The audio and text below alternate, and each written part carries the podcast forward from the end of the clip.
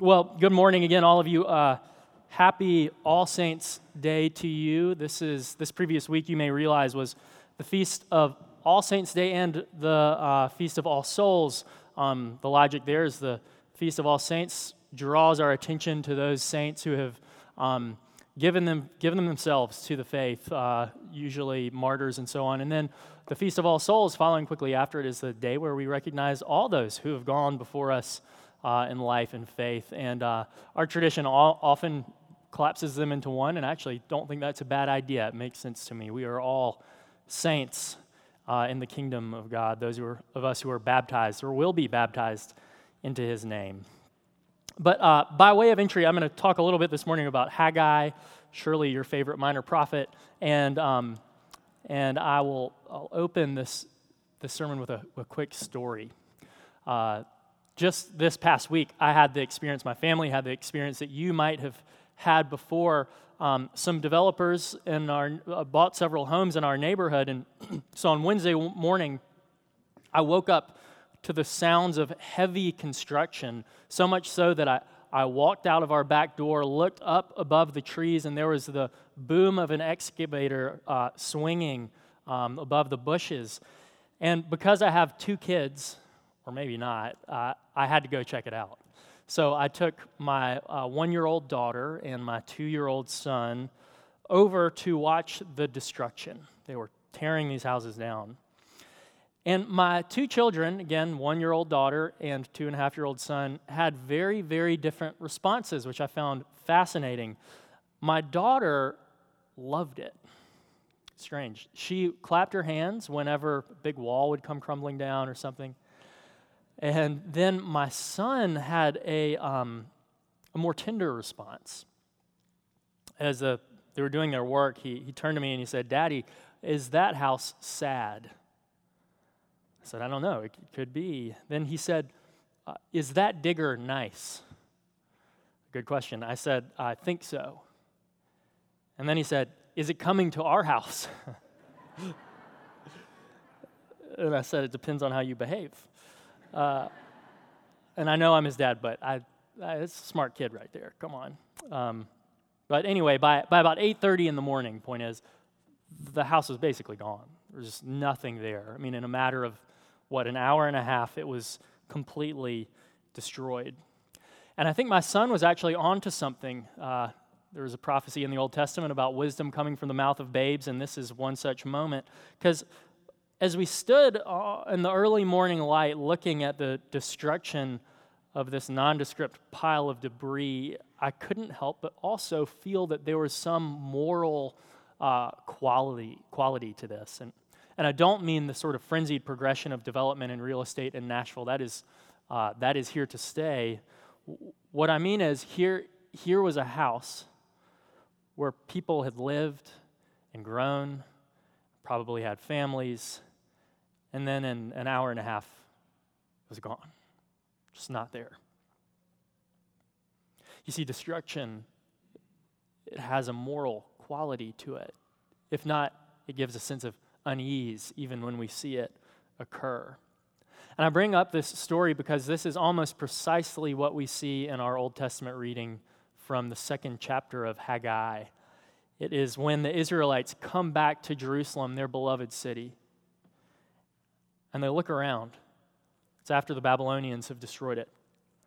And God says, What do you see? And of course, Jerusalem is nothing.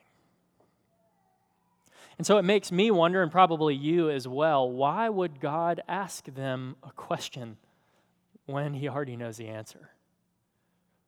They knew what was going on.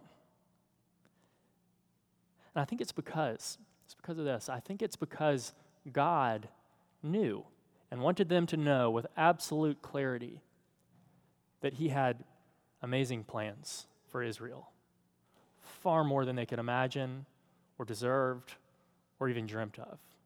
And he wanted them to know that it was not them who would do it, but it was him. So, the book of Haggai, as you probably know, is uh, one of the 12 minor prophets. The minor prophets are situated at the, the very end of the Old Testament canon. And in fact, Haggai is situated at the very end of the 12 minor prophets. And it is uh, full of language that is very similar to many of the other minor prophets. However, it is unique in that it is one of the post exilic works. And what that means is while most of the other prophetic material, which is a huge portion of the Old Testament, is often about what God will do, it's about what God is going to do uh, through the Babylonians and through the Assyrians. It's about prophecies of all manner. Largely, it's about the exile that they'll be brought into. But the post exilic books are about that strange period after the Israelites have already gone under exile. They've come back to, the pro- to their homeland and they begin to rebuild. And you know how this story goes. The root of it all was they had been unfaithful to God. They had been sent off to Babylon. They spent 70 years there. And then, in God's mercy, He brings them back to the land that He had given them after they had come out of Egypt. And so, 70 years have passed at the beginning of Haggai. And all of Israel is gone. The temple is destroyed, the city is destroyed. And so, under the leadership of a governor named Zerubbabel, you heard his name at the beginning of the re- reading. It's a wonderful name to say, Zerubbabel. And a priest named Joshua, they begin to rebuild. And they begin with the walls, which is both a smart way to build, but also theologically significant. Can't go in there, but, uh, but that was all um, recorded in Ezra and Nehemiah. But eventually, through the prophet Haggai, God calls his people to rebuild the very uh, heart of their life which is the temple, the sacred place where God himself could dwell with man. And what's interesting is, is this temple that they build, that they begin to build, it's called the second temple. It's the second temple built after the destruction, is in fact the temple that Jesus Christ will one day walk into in the New Testament. So it's special. And I think all of this makes sense on uh, historical level, you can see this work out, but it also works out on this prophetic level, on a scriptural level as well. We see it occurring even in our reading. So, in verse 2 of chapter in chapter 2, the opening verses, there is nothing there, the scene is set. Then God says, "Do not be afraid." He says, "I will be with you." He says, "I am strong." Verses 4 and 5. Then he says, "Soon I will shake the earth and the sea and the land. I will shake all of the nations." And the desire or the treasure of the nations will come in.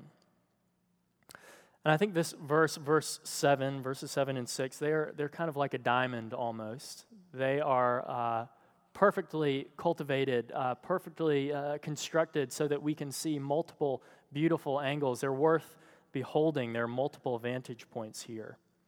So, on a literal level, I think that these verses refer to the valuable goods that will adorn the second temple that they will build.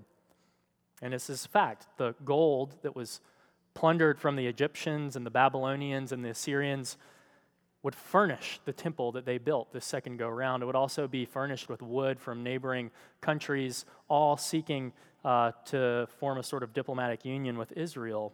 So, in other words, God shakes the nations in bringing Israel back to their land, and the temple of God is adorned with the treasures of the known world. But I think there's also more here. We can turn the diamond even further. I, am hesitant to mention this, it might be too early, but there's a wonderfully articulated line from the famous hymn, Hark the Herald Angels Sing. Uh, the line isn't included in our hymnal, but is from the original, which was written by Charles Wesley. And it says, Come, desire of nations, come. Fix in us thy humble home. Adam's likeness, Lord, efface. Stamp thine image in its place. Second Adam from above, reinstate us in thy love. Of course, Wesley here is, is quoting directly from Haggai chapter 2, the passage we just read from verses 6 and 7. And I think he gets it right. He points out something that would be easy to miss. The desire of the nations is not simply the gold that's plundered from the Babylonians and the Assyrians, but it is none other than Christ Jesus himself. He's the one who restamps the image of God onto all of us through the Spirit. He's the one who reestablishes us so that we can abide in the love of God. And, as Wesley puts it, he is the one who is the actual deepest longing of every nation under heaven. And Augustine, hundreds of years before, in his famous work, The City of God, he actually says almost the exact same thing. He says, When Christ comes, the heavens are shaken because a star points out the place of his birth. He said, The laws of nature are also shaken because a virgin bears an infant into the world. And then finally, he says, The seas are shaken, again, quoting specifically from Haggai 2, because there is no nation finally who will not know the lordship of God Almighty. So you see, the point is, Jesus is the one who shakes all things in his coming in to the world. And eventually, this prophecy is fulfilled perfectly in Luke chapter 2 when Jesus, the young boy, walks into the temple, the Son of God himself, the desire of all nations, comes in to the temple built by Zerubbabel and Joshua. It's fulfilled. But that's not quite satisfying enough, is it? And I think, in fact, there is more here, if you'll believe it. Remember, God says He will fill the temple with the treasure of every nation. He says the silver is His, the gold is His, and that in this temple He will establish His peace. The Hebrew word there, shalom, it's a word you probably know. It's a holistic sense of well being and satisfaction. And while that prophecy might make sense in these verses about the second temple or about Jesus himself, don't you think there is something more to be uh, pondered here? Doesn't it ask, make you ask for questions of, of greater clarity? Because, for instance, if you think about it, the second temple, what happens to it? It's destroyed in 70 AD by the Romans. And the peace that Jesus brings, it's very real. But is there not also immense upheaval in his coming into the world. And so these prophecies, they ask us to look for and search for something that is deeper and bigger and truer than even bears witness in the historical realities that we confront every single day. Think about it this way in Isaiah 11, do you remember the promise given? It says, The wolf shall lie with the lamb, the bear and the ox shall graze together, and that hurt and destruction will be no more. Well, where is that? You see, these passages, they are not just about the world as we know it. In the same way that that vacant lot isn't just about the vacant lot. And the same way that our lives are not just about our lives. There is, because of the gospel of Jesus Christ, something far deeper to hope for. My point is Haggai 2, Isaiah 11, Jeremiah 31, Lamentations 3, all of these passages, they're about a day of perfect peace. They promise a day when every desire will be met. They promise a day when every pain will be undone. They promise a day when every longing will be satisfied and when every nation will live together in perfect union.